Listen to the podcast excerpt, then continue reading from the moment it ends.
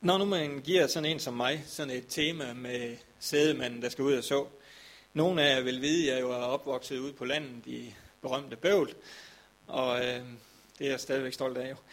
Øh, altså så jeg har lært en del om det der med at så og jord og landmand og sådan noget. Og hjemme i min have, som vi har derhjemme, der har jeg også øh, nogle køkkenhave. Og øh, da jeg så arbejdede med den her tekst, så tænkte jeg over, der er i hvert fald én ting, hvis nu Jesus han har skrevet den i dag, han ville have brugt.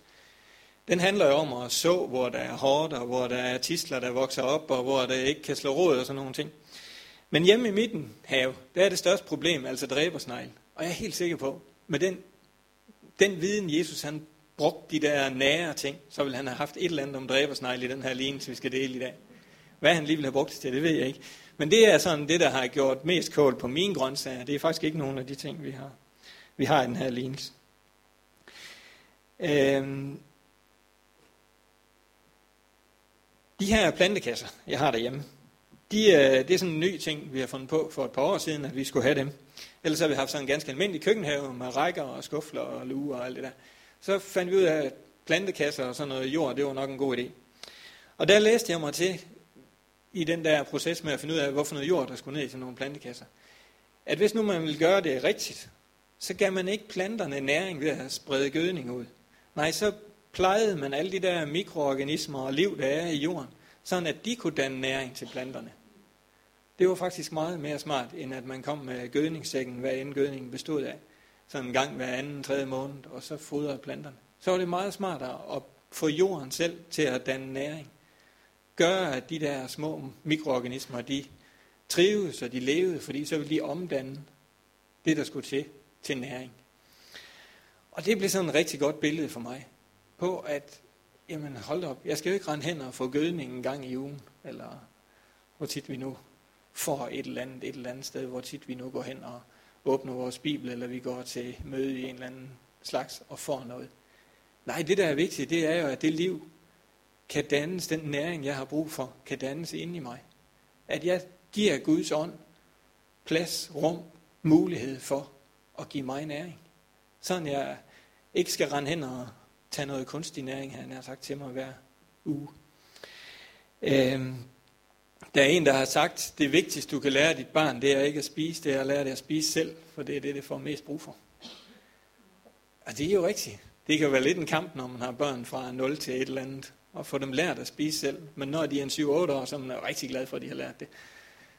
Og sådan er det jo også med os. Det vigtige for os, det er jo, at vi lærer at spise selv. At vi lærer at tage næring til os selv.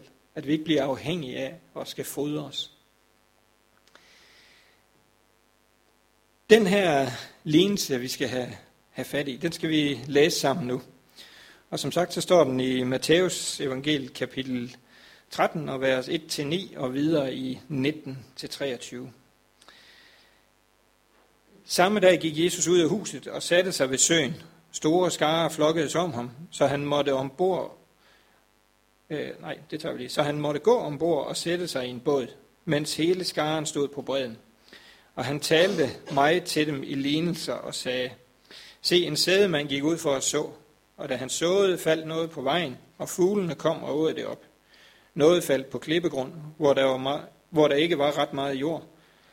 Og det kom straks op, fordi der var kun et tyndt lag jord. Men da solen kom højt på himlen, blev det svedent, og det visnede, fordi det ikke havde rod. Noget faldt mellem tisler, og tislerne voksede op og kvalte det. Men noget faldt i god jord og gav udbytte. Noget gav 100, noget gav 60 og noget gav 30 folk. Den, der har ører, skal høre. Og så hopper vi ned til vers 19. Så hører I, I, så hører I da lignelsen om sædemanden. Når et menneske hører ordet om riget og ikke fatter det, kommer den under og røver det, der er sået i hans hjerte. Det er det, som blev sået på vejen. Det, som blev sået på klippegrund. Det er ham, der straks tager imod ordet med glæde, når han hører det. Men han har ikke råd i sig. Han holder kun ud en tid, og når der kommer trængsler eller forfølgelser på grund af ordet, falder han straks fra. Det, som blev sået mellem tisler, ja, det er ham, der hører ordet, men denne verdens bekymring og rigdoms blændværk kvæler ordet, så det ikke bærer frugt. Men det, som blev sået i den gode jord, det er ham, der hører ordet fatter det og så bærer frugt og giver 100 eller 60 eller 30 folk.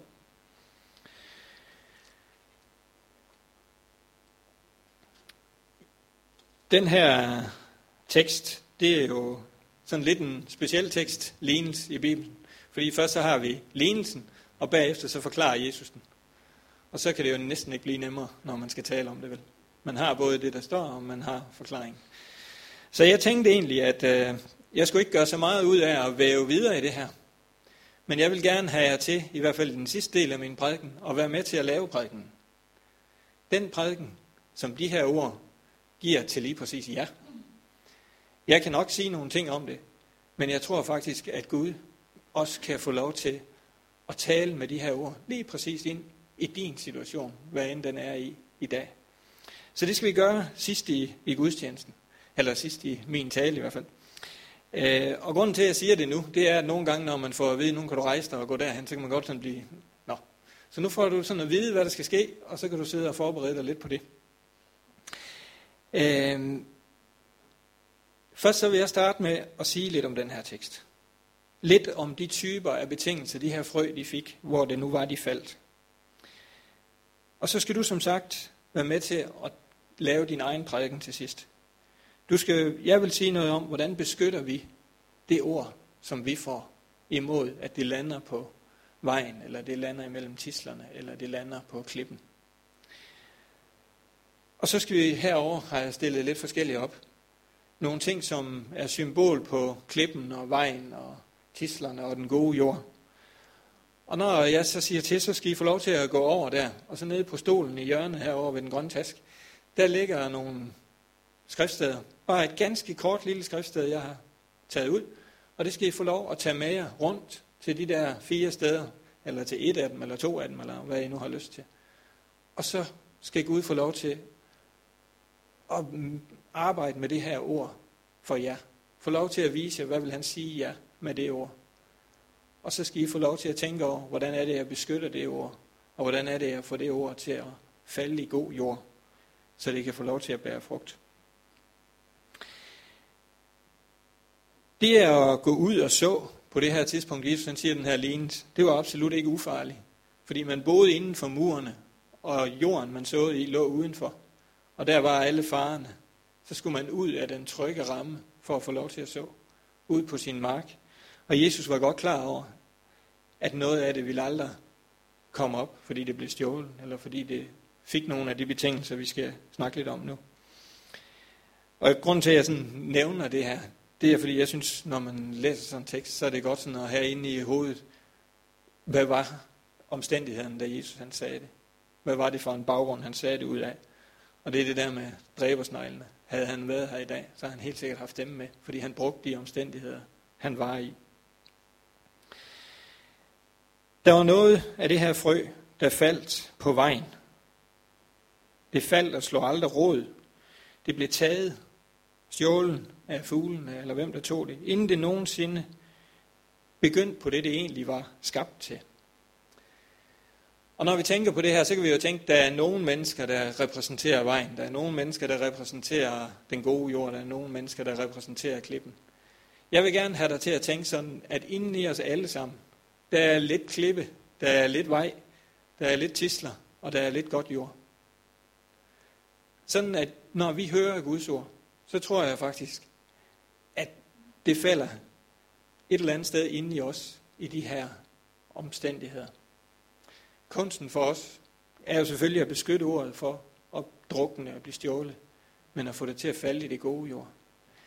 Så lad være med, når jeg nu nævner de her fire ting, og tænk på de andre men tænk på dig, fordi det er også hele det, det går ud på til sidst. Hvordan skaber vi god jord i vores liv? Hvordan undgår vi, at det Gud, han har til os, bliver, bliver ikke til det, det skulle, skulle være, og ikke til det, det var tænkt til? Hvordan beskytter vi det imod det? Hvad kan vi så gøre med det ord, Gud han giver til os, for at det ikke bliver taget fra os, før det slår rod? Jamen med det som med så meget andet viden, så er det jo sådan, at vi er nødt til at forstå det, for at kan bruge det. Øh, jeg ved ikke, hvor længe det er, siden I har haft matematik, men prøv at tænke på dine matematikformler, hvis det siger dig noget. Hvor mange af dem kan vi huske? Øh, vi har nok alle sammen lært nogen. Der var jo, ja, det var der jo. Jeg har det sådan, jeg er uddannet tømmer, og jeg laver lidt tømmerarbejde en gang imellem. Så der er en, jeg kan huske af de der matematikformler. Det er Pythagoras. Det er fordi, hvis man skal lave en ret vinkel, så skal man bruge den. Og Pythagoras, han skabte jo den rette vinkel, og som tømrer, så er det jo vigtigt en gang imellem at have en ret vinkel. Fordi ellers så bliver det hele en lille smule skæv. Øhm, den kan jeg huske. Hvis nu jeg har været elektriker, så jeg måske kunne huske Ohms lov. Det kan jeg så ikke. Men... Og så videre. Det vi, det vi har brug for, det vi skal bruge til noget, det vi forstår, det kan vi huske. Det får lov til at slå rod i os. Så kan vi så tage et, et vers fra Bibelen. Når Gud han siger til os, at han sendte sin søn for, at vi skulle blive frie, vi skulle blive virkelig frie. Hvis så vi skal prøve at bruge den sandhed på det her. Hvis vi skal prøve at sige, at vi er nødt til at prøve at forstå det, for at det bliver ved med at være der, for ikke det bliver taget fra os. Hvordan bevarer vi den sandhed? Jamen det gør vi jo ved at gemme den et sted, hvor den ikke bliver slettet på linje med alle mulige andre informationer, vi får. Hvor vi, det er computerverden, det er sådan at trykke delete, og det tror jeg også tit, vi gør med det information, vi bare får ind. Så ryger det bare ud igen. Men når Jesus han siger til os, at vi er virkelig frie, så er det jo en sandhed, der virkelig kan forandre vores liv. Der virkelig kan gøre noget ved vores hverdag, hvis vi forstår at bruge den. Hvis vi forstår at leve efter den. Hvis den får lov til at gennemsyre os og slå rod. Det er også sådan med værdifulde ting. Dem beskytter vi og gemmer steder, hvor vi ved, at de er uden for rækkevidde for nogen, der vil tage den. Steder, hvor de er uden for rækkevidde for nogen, der vil tage den. Det, der falder på vejen, det er ikke uden for rækkevidde. Alle enhver kan samle det op og tage det. Men hvis vi skal gemme sådan et ord, et sted, hvor det er uden for rækkevidde, så skal vi jo gemme det i, i vores hjerte. Så skal vi jo gemme det inden i os. Hvor det ikke bare er et sted, vi hiver frem, eller bliver mindet om, når vi læser Bibelen, eller når vi er sammen med hinanden til et eller andet slags møde. Værdifulde ting beskytter vi og gemmer steder, hvor de er uden for rækkevidde. Det var det, der faldt på vejen. Det var det, der kunne blive taget fra os igen. Det, der falder på klippegrund, det var det, der slog rod, men det fik ikke grobund, hvor det kunne holde til det livsvilkår, det fik. Det faldt på klippegrund. Det kan godt være, at der var en støvlag, der havde lagt sig på klippen sådan lidt efter lidt, og at det kunne sådan lige få lov at spire op. Men det holdt slet ikke, når det blev tørt, når det blæste, når det blev, fik modstand. Og igen, hvis det skal gælde for vores liv med de ord, som Gud han giver til os, hvad er det så, der er klippen? Hvad er det, der forhindrer det ord, Gud han giver til os, i at få så meget fat, at det bliver stående og kan gøre en forandring for dig og for andre i dit liv? Vi må forstå, hvad det er, der er klippe i vores liv. Klippe, det kunne jo være stolthed. Når Jesus han siger, når I kender mig, så skal I være virkelig frie. Jamen, jeg er der fri. Det kunne jo være stoltheden i at ville bøje os og sige, ja, jeg har brug for at blive sat fri af det og det, som vi nu hver især kender, vi har brug for at blive sat fri af. Det kunne være klippen.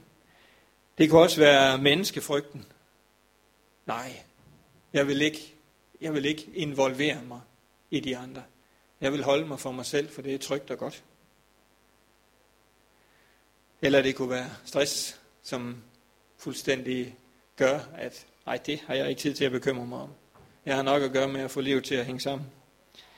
Alt sammen noget, der hindrer det, Gud han giver til os. De ord, Gud giver til os i at slå rod og forandre os. Vi kan tænke med ordet fra før om at blive fri og være fri. Fantastisk, når vi hører det. Men jeg kan jo ikke bare slå mig til ro med det. Hvad vil andre ikke tænke? Der må være noget, jeg selv skal gøre, og så er vi videre. Det fik aldrig lov til at synke helt derned, hvor det kunne forandre noget virkeligt i os. Det var ordet, der faldt på, på klippegrund. Ordet, der falder imellem tisler, jamen det faldt og lå, og det blev egentlig også liggende, og det slog faktisk også rod, og det begyndte også at gro, men det blev kvalt. Det blev kvalt. Ord, vi hører og tager til os, men som aldrig får lov til at virke, fordi der er så meget andet, som tager pladsen. Hvad er det for en plads, du og jeg giver til det ord, Gud han taler til os? Og ikke mindst, hvordan er det, vi undgår, at det drukner i alt det daglige liv, vi nu har? Jeg sagde, at det her, den her lignelse, den stod også i Lukas. Den står i Lukas 8:14. Og stykket omkring tislerne, den lyder sådan her i Lukas 8:14. Det, som faldt mellem tislerne, det er dem, der har hørt ordet, men kvæles af livets bekymringer, rigdomme og nydelser, så de ikke bærer mod en frugt.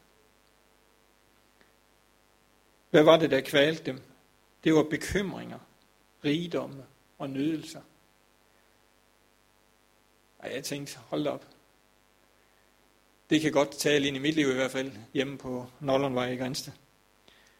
Hvad er det, der stjæler tiden fra Guds ord i mit liv? Er det ikke lige præcis mange af de tre ting her? Vi kan i hvert fald putte, eller jeg kan i hvert fald putte rigtig mange af de ting ind i, i de her kasser. Bekymringer. Der er jo ingen af os, der ikke bekymrer os. Men der er jo også rigtig mange af os, der har fået lov at erfare, at vi kan ikke bekymre os til en løsning. Der er jo ingen af os, der ikke har brug for en eller anden form for rigdom.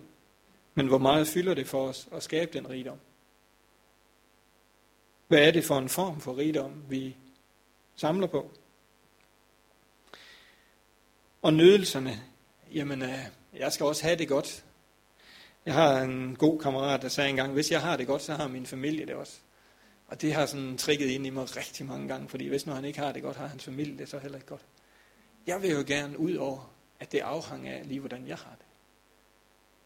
Jeg vil jo gerne være i stand til, ikke i min egen, i min egen formåen, at kunne sprede Guds ord, kunne sprede glæde, kunne sprede noget godt til min familie og dem omkring mig, uanset om jeg lige synes, jeg har det godt eller ej. Skal vi have det sådan, at vi nyder livet? Ja, yeah, det skal vi vel. Men jeg tror, at i de perioder af vores liv, hvor det gør ondt, det er der, Gud også virkelig forandrer noget. Det er der, hvor tingene de kan få lov til at slå rod. Det, der faldt imellem tisler, blev kvalt. Så var der det, der faldt i den gode jord, og det er jo langt det sjoveste at snakke om. Det, der blev liggende, det, der slog rod og voksede op og bare frugt, 160 eller 30 folk, som der stod. Øhm, nu har jeg snart været inde om min have mange gange, men det er så oplagt med det her. Det her, det er en majs. Det er i hvert fald en majskolbe. Og øh, den er ikke ret stor. Jeg har nogle derhjemme, der er en del større, men for at være helt ærlig, så går jeg ikke den og plukke dem af. De er jo nemlig ikke helt modne endnu. Det jeg gerne vil, vil sige med den her majs, det er, at øh, for, ja, det er vist fire eller fem uger siden, der talte jeg hjemme i Vestermarkskirken om noget helt andet, en helt anden tekst og i en helt anden sammenhæng. Men der stod min majs to meter høje i min have, uden en eneste majskolbe på. Og jeg var dybt, dybt frustreret. Så jeg tænkte, det tager jeg simpelthen med i min prædiken. De her majs, de er fantastisk fine, og der er en del landmænd i vores menighed derhjemme, og jeg, de havde ikke majs, der var højere end det, det var jeg helt sikker på. Der var bare den lille minus, de havde ingen majskolber.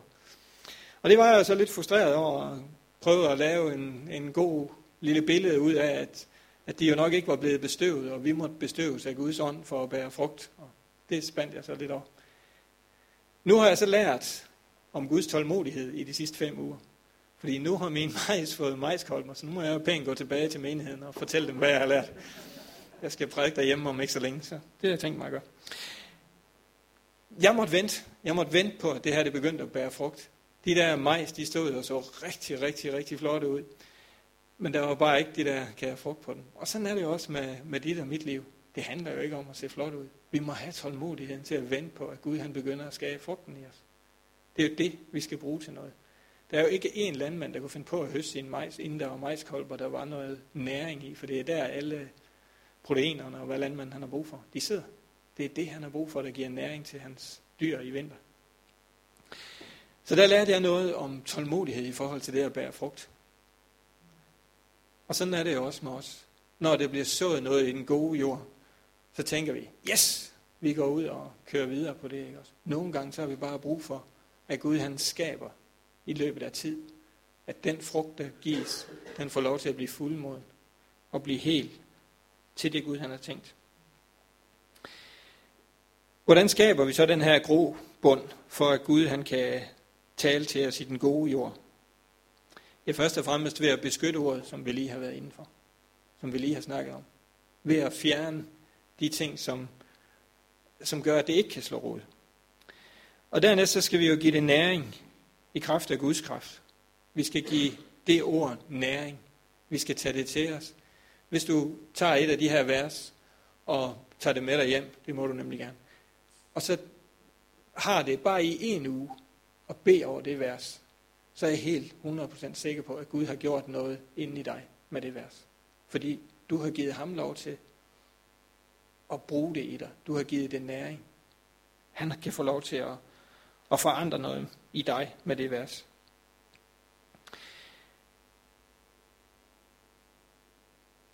Der er et skrift i Bibelen, hvor, hvor der står, at disciplene følges med Jesus, og så spørger de ham på et eller andet tidspunkt, nogen af dem, skulle vi ikke blive her, fordi det er så godt at være her? De vil gerne være lige præcis der, hvor de er, for det er simpelthen så godt at være der. Skulle vi ikke blive her?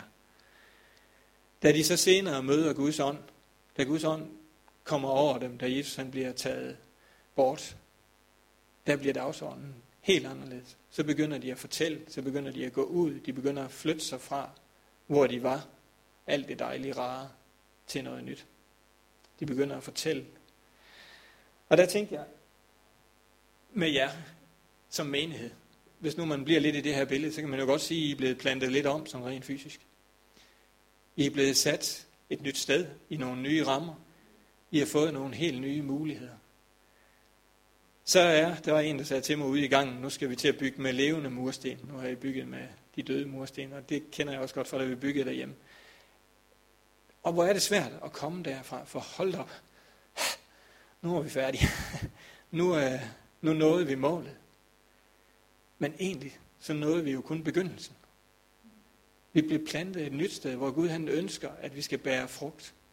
Hvor han ønsker, at vi skal få lov til at se det gro at bære 30, 100 eller 60 folk, eller hvad der stod. Og det håber og beder jeg også for, for jer, at det må være det, der sker for jer. Og må den meningsweekend, den synes jeg er strategisk genialt lagt lige her, hvor I kan få lov til at være sammen om at bygge med levende mursten. Ikke bare udad her i byen, men også indad, så I vokser, så I gror, så Guds ord i jer bliver stærkere. Det var det, du fik af mig med den her prædiken. Nu skal du så være med til at skabe resten selv. Og det er ganske enkelt. Øh, jeg tror, vi kan blive bedre til at gemme Guds ord, hvis vi bliver bevidste om det, hvis vi bliver bevidste om at gemme det i vores hjerter. Som jeg sagde til at starte med, så skal I, dem der har lyst, fordi det er selvfølgelig fuldstændig frit, har man lyst til at blive siddende på sin stol og bare mærke Guds nærvær, eller bare tænke over det, der blev sagt, eller bare mærke ja, sig selv, havde han sagt. Så er det helt fint at blive siddende, der er ingen tvang til at gå nogen steder hen jo. Men ellers så lægger nogle skriftsteder op på den stol. Og tanken er så, at du tager et skriftsted og går rundt til de forskellige steder, jeg har sat på bordene heroppe. Og så tænker over, Gud, hvordan kan jeg beskytte dit ord i mit liv, for at blive udsat for det her? Og til sidst, op ved den gode jord, op på det store bord, der ligger en lille bøn, og den kan du læse og bede, eller du kan bede din egen bøn. Øhm. Og jeg håber, du vil bruge de her minutter til at, at mærke efter, at Guds ord får lov til at slå rod i dig. Øh, der bliver spillet en lille smule instrumental musik, bare for at det ikke sådan er, er helt stille. Og så skal jeg nok sige til, når vi er, går videre igen. Så værsgo og gå op og Find dig. Du må gerne tage to skriftsteder også. Jeg tror, der er rigeligt. Så værsgo.